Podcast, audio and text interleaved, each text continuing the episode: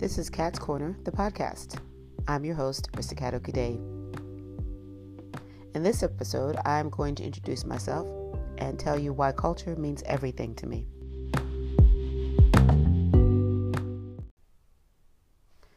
Greetings, greetings, greetings, good people, and welcome to Kat's Korner. I'm so excited. This is the second iteration of this particular podcast. Um, I recently decided to uh, take a step back from a radio show that I had on a community radio station in DC. And I did that because I wasn't feeling like I was doing enough to make the monthly, you know, showing pop. It was a lot of work with everything that was going on. And I didn't necessarily think that it was um, that it was being as effective as it could be.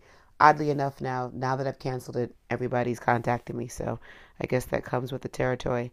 Anywho, I've had a podcast before. I've had several, well, not several, but a few podcasts before, and there was one called Kat's Korner, and a lot of it dealt with me, you know, talking to other creatives and having them share their processes. And so I was recently introduced to Anchor and listened to a couple of the podcasts that are already swirling around, and was really just bowled over by the ease of which um, I could create these podcasts because that's usually an issue for me.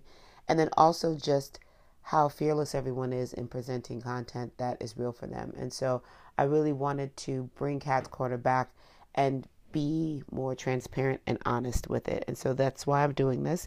My goal is every week to have a new episode for you. So I'm going to um, bust my ass and make sure that that happens because I think it's important to have some consistency, and that's something that I always struggle with. So, this episode, I'm just going to tell you a little bit about me so you get a sense of what you're dealing with and, you know, why you want to, you know, listen to me on a weekly basis. Um, as the name suggests, I am Nigerian American, or as the name of the accent suggests. Um, I was born here, but both my parents are Nigerian, and I'm very proud of that. Uh, I am of dual of a dual culture and heritage, and I think it's a big part of my identity. It really does frame how I see the world. So, my parents immigrated to uh, DC actually in the late '60s from their home country of Nigeria. As in, you know, with anything, they were in search of a better life. My dad came first, and then my mom followed shortly thereafter. And as a kid, um, we eventually settled in Miami, in Florida, in Miami. So I remember my mother would always tell me that she wanted to have her children in America because she knew here they could be anything that they wanted to be. She also felt that as a girl child, I had a better opportunity to be free and um, I could explore as much as I wanted to um, compared to if I'd been born in Nigeria. So there were limitations and expectations that she felt I would that would be placed on me uh, in in Nigeria. And so coming here and waiting to have children until she was here was something that she always spoke of. It's something that um that now that I travel to Nigeria often I get I understand what she was trying to do and I'm really thankful because it does you know my life has been pretty amazing as a result. I didn't have a lot of time with my mother, so she died in '92. Um, at the I was 19 and she died in she died in Lagos, and so there'll be a podcast about that, I'm sure. And while I didn't have as much time with her as I would have liked, I definitely think that my mother left a mark. She was probably one of the most generous people that you would ever meet, but she was also like mean as hell. Like if you crossed her, you were going to catch it. And she really had very high expectations for us as her children. And so um, some of the way that I move is a direct result of having her as a mother. Like we, there were strict rules about you know how you when you get when you're up, you're up. None of this lingering about, and nobody was allowed to sleep late. So to this day, I still get up early, which is annoying. But um, I miss her. I miss her a lot. I think about her a lot. Um, I'm ever thankful for the fact that you know I got to spend some time with her. Um, and when I think back to a lot of the things that she told me, and a lot of the things that that stick with me because she kept repeating them, I I really see what's what I understand that she knew that she wasn't going to be here long. And even that understanding is something that I take uh, great pains to um, to acknowledge. You know, when nothing is guaranteed, so you might as well live your life as full as possible. Um, and because of her, my pops have been afforded a great deal of opportunity, and I get to live a life that, when I think of my mom and her mom, and and you know her mom, so when I think back through generations and I think about the women in my line and I think about all the limitations that might have been placed on them, the ones that I know about and the ones that I suspect were there, um, I get to be the most amazing version of what their wildest dreams could have ever been. And what follows behind me with my 10 nephews and nieces I have that I call pumpkins um, is an even freer space. And so I'm always aware of the people that I, that walk with me. I'm always aware of the time frame that I get to live in. I'm also always aware of how much freedom I actually have um, when I think about their lives and what they what they would have experienced. In that, in saying that, I'm also hyper aware of the fact that I am a black woman living in America, and there's a lot of weight that that carries on a daily basis. And so, growing up, when you're growing up in two cultural spaces, sometimes there's tension. And one of the things I learned very early on as a kid growing up, as an African kid growing up in America, was that there was a lot of tension between Africans and African Americans. And I didn't I didn't understand initially where it came from. Um, I was mercilessly teased um, all through school, like from second grade on, and it was often by black kids, and so I didn't understand why my skin complexion was an issue or why you know I was a terrible dresser. I'll give them that. I couldn't dress for shit, but um, there were always these things that were being pulled out as a reason to tease me. And the big thing was me being African. Like that was the big thing. They would, you know, disrespect my name. They would ask me questions like, "Do you have a tail?" Or, you know, they had these these ideas about Africa that were just completely ridiculous. Um, but I think the thing that hurt the most was that it was coming from people that looked like me, and I just didn't understand it. My parents were coming from a place that definitely admired African American culture and style and music, but really wasn't familiar with the history. So, you know, while there were things that my parents mimicked and and and ways that they they they appreciated Black American culture, there was definitely a uh, legitimate gap in their understanding of what it meant to be African American, and even in the understanding that had it not been for the movements and the and the protests and the resilience of African Americans, a lot of the um, protections that immigrants have right now under the law are largely due to that to that community. At the time, we didn't know this. You know, um, on the flip side, you know, you had the same sort of feeling. So you had sort of anti-immigrant, anti-African things. My parents were, you know, would experience all kinds of weird sort of interactions where they'd be told to go back to where they came from or and at the time because I was growing up in Florida, particularly Miami, everyone would just assume we were Haitian because at the time there was a huge mass um, effort by refugees from Haiti to come, you know, who were seeking protection. And it was not lost on me at the time how Cubans were allowed to come and would be given refuge. And if you were Haitian, you'd be sent to Krome Detention Center for those of you who are um, from Miami, from South Miami, you know what I'm talking about. Um, South and North Miami, you know what I'm talking about. And there was this constant, you know, uh, understanding that these black people not going to get asylum. Cubans, who I didn't necessarily think were white, but some I did, some did identify as white, were definitely lighter and so it was easier, I think, to make this case, and you know the, the history with Castro. So there were all of these this, this, this, these discrepancies that are happening as a kid that I don't understand, but I know are wrong. I don't understand what's happening with you know why people say we're Haitian when we're not.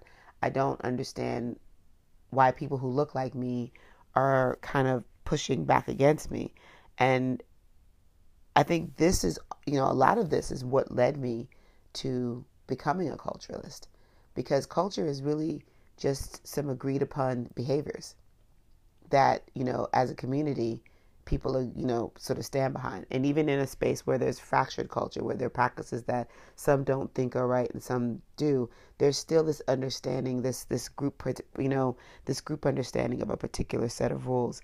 And as a culture architect, I I look at the world and I see where there are cultural practices that are just kind of jumbled into each other and how they serve as belief for some people.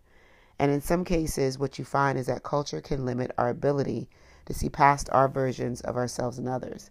Um, and it can also be a testament to the abilities of people to weather the storm. So you have this interesting dichotomy of, you know, it can be a way to close ourselves off, but it can also be a way that shows just how innovative we are. And I think what comes from all of this, you know, can be beautiful um, and uplifting and inspirational, and at the same time cruel, oppressive, and downright ugly. And so, as a kid, as I'm, you know, when I think back to all of the stuff that I was dealing with, I just, I was fed up. You know, I found it tiresome. I didn't understand it. And it really wasn't until I go off to college and I take an African American culture class that I start to really understand what it is that is going on. W.B. Du Bois's Souls of Black Folk, I'm not going to lie, everyone should read that book. I know there are people who have a genuine distaste for Du Bois, but that book for me changed my life. When he talked about the veil, this metaphor for what it means to be black in the world, and how this distortion, this distorted view of blackness is what's driving a lot of the conflict. Like, you won't see me for who I am as a person. This distorted view, which you, as a white person, may have to use to justify your terrible treatment of me, is what you want to hold on to. When I read that, and then he goes on to talk about double consciousness and that Negro versus American, that idea of I am a black person and there's a certain culture um, and and history that I that exists within me, and I'm also an American, and so I'm due certain citizenship rights and certain access to resources, and those are constantly in conflict because the world that I live in wants to sort of tamp down on my Americanness and and and use my blackness as as as something against me, that thing changed my life. Like I I felt like I had finally found the words to articulate what my existence was like. And you know, what you find is that when you are a child of immigrants, sometimes you end up with like a triple or quadruple consciousness because there's a game that you have to play inside your house versus outside your house, and then outside your house is a game you're playing with your friends who who are of the same culture, if you have friends of the same culture, and then the friends who aren't. Like the way that you're constantly negotiating yourself and your identity um, because you are dealing with everyone's distorted view of who you are is is tiring. It's it's when I think about it now, I just whew, that was a lot. It still is a lot, but at the time as a kid not knowing, that was a lot. But I think learning about African American culture, being exposed to the history and understanding that the transatlantic slave trade is really kind of what creates this diaspora and which kind of pulls us all out into the world in this very um, brutal and traumatic way, it just put me in awe. Like, I remember reading about the Anna Julia Coopers and the Ida B. Wells Barnetts and the Maria Stewarts and the Frederick Douglasses and just being in awe, like sheer awe of the ability to not only make it through an enslaved system, but be able to come through it and say, yo, not only am I not going to put up with this, I'm going to learn this language that you forced on me. I'm going to write in this language and I'm going to tell you what's wrong with it. It just, yeah, I mean, I was just in awe. And while initially I was a, a pharmacy major, I'm not very good at science. And so I eventually made that shift to African American studies at University of Maryland, where I ended up in College Park. And yeah, once once I'd made that shift, like everything opened up. Like it just made sense. Like I didn't know that you could study culture, and then I found out that you can, and I feel like I've hit the jackpot. Like it's the most amazing experience ever. I had some really great teachers. I had some amazing um, sort of insights and epiphanies, and I got a chance to really explore, like being able to read James Baldwin, The Fire Next Time, and go watch someone process their experience in that way. It gives you, well, for me, it opens up the possibility of what can be. You know, when you're in school, you're constantly being taught to follow these rules, to look at these people. These are the people in the canon. These are the people that, you know, are the respected, you know, highlighters. These are the folks that we study because they set the tone. And then you go read James Baldwin, and this is a man who's like, look, I'm going to tell you what I think and the, the sheer gift that he has in his ability to write is unparalleled in my opinion. I don't think anybody's writing like Baldwin. I don't care what anyone says. And his observations and his analysis, like it just it's it's it's fascinating because what it shows you is that your thoughts, your viewpoints, your the way that you think has value. Like you don't need to reference other people when it comes to your lived experience. Like no one needs to sign off on that. And the more I read, the more engaged I became, the more I wanted to study. And so I end up going to the Ohio State University. And this time I decided I wanted to study African literature because literature has always been the place that I I I feel most comfortable and the place that I find the most peace. And so I studied African literature and history and kind of buttressing that knowledge with what I was learning about African American history really helped me see things a bit differently and what I what I see and, and what I'm able to to understand is that there's this black thread that is wrapped around this world like a thousand times over. And so someone in Sao Paulo and someone in Louisiana have a lot in common, even if they don't speak the same language. And those same people can connect with someone in, you know, Germany and someone in, in Amsterdam. You know, like there's there's ways that um we are all connected. Even if we don't want to acknowledge it, there are ways in which we're all connected. There are things that are inherent in that black thread. And so when I call myself a cultural architect, I'm looking at that black thread because I see it as my responsibility to not only remember and honor the blueprinters and the happen makers, but to highlight a lot of the things that go on without notice or highlight the things that are um, that are that are underneath the controversy. There's so much going on. And there's so much that we give our attention to. And then there's so many people that because they're the loudest ones in the room get all the attention. Meanwhile, there's some quiet wisdom happening over on the other side. And so I'm always looking for that. And at the same time, I just love being black and I love black people. So I want to be, um, I want to highlight as much as I can. I want to share as much as I can because I do think it's important. And so each week, this is what I will do. Um, sometimes there'll be scripted portions, you know, because I really want to get it right. And then sometimes I'll just be freewheeling it. But every week I want to be able to share some of the insights of, of what I've experienced or the observations that I've had. I want to create my own blueprint for whoever comes behind me. And at the same time, I want to honor the folks, you know, who've already told us this is what it is. Yeah. So, yeah, we're going to close out this first episode. Um, and we're going to close it out with something that I'm calling the Ep Gems. And so each episode, I want to at least be able to walk away with three things, whether they're suggestions, insights, whatever. Just three gems, three takeaways, I think, to help solidify um, the episode, but also to hopefully give those of you that are listening some tips, just especially if you're a creative, you know, to manage this creative life because it's a bit crazy.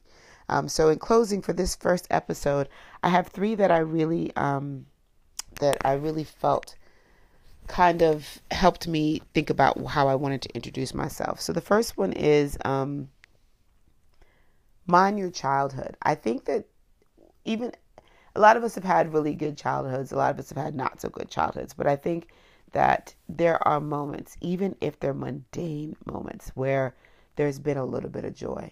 And I think that before the world gets super complicated, before we're thinking about bills and adulting, there are these places that we can go to to remind us of what it means to have joy. Um, and if it's not in your childhood, you know, maybe it's later in life, but mind your mind your memories, I should say, and find the po- the pockets of joy that you've experienced, and go to those when you need them. Because as the world gets madder and sillier and crazier, um, we're going to need as much of a boost as possible on a regular basis. So, you know, whether it's that time that you went to the beach, you know, with your family and, you know, your dad let you bury him up to his neck, or, you know, that moment you shared with your grandmother um, in church, like, let's not forget that we do have pockets of joy. We have to dig for them and we have to keep them in a nice little space for us so that whenever we need to pull them we can. So that's the first the first gem. The second gem is a little ritual that i that i do and you'll find that as we talk and as we um as we as these episodes progress that ritual is a big part of who i am just because i love a good ritual child. It just makes i think a good ritual makes everything better. But they're like shortcuts and ways that you can you know, use your energy to boost yourself, especially when you're feeling drained. So get a glass cup and make it like your cup. And this could be your blessings cup. You can call it your joy cup, whatever you want to do. This is your cup. And I want you to use this cup to symbolically pour into yourself as often as you need. And this could be a way for you to remember and ground yourself in your day. It could be a way for you to kind of push back some anxiety. It can be a way for you to work through, you know, something that's traumatic, whether or even just something that's coming up. So maybe you're scared about a presentation. Take your cup, fill it up with water, and you know, that's your courage cup for the day. The other thing you can do is with that cup, get a piece of masking tape and write down whatever energy or feeling or uh, emotion you want to drink in. So whether it's joy or whether it's courage or whether it's um, you know strength, you write it out on a piece of tape, put that on the um, on the glass jar, and you just keep drinking until you feel that. Uh, I think water magic is really important because it's really easy. It doesn't require much. Um, but it's also a great starter way to understand and to own your magic. So that's my second gem for you. The final gem is something that we'll, I'll probably say more than once because I think it bears repeating. Take time to look in the mirror and tell you yourself that you love you.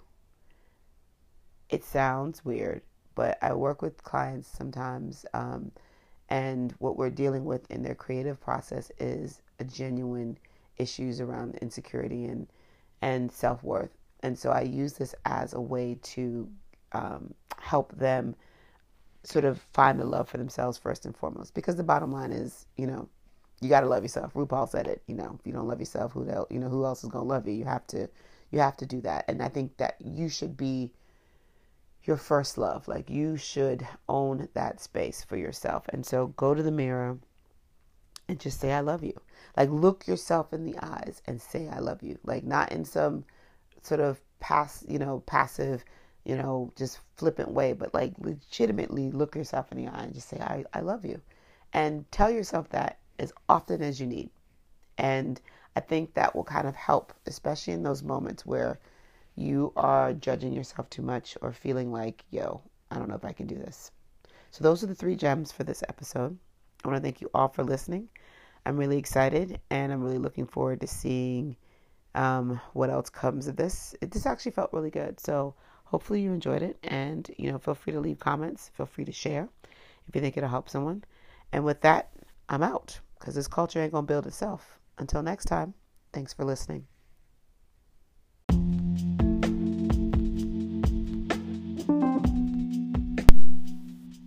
Thank you for listening to the Kat's Korner podcast. To find out more about me, Rissa Gade, you can log on to www.lilsoso.com. That's L I L S O S O.com. And feel free to follow me on social media. My IG and Twitter handles are at Kat's Korner Co.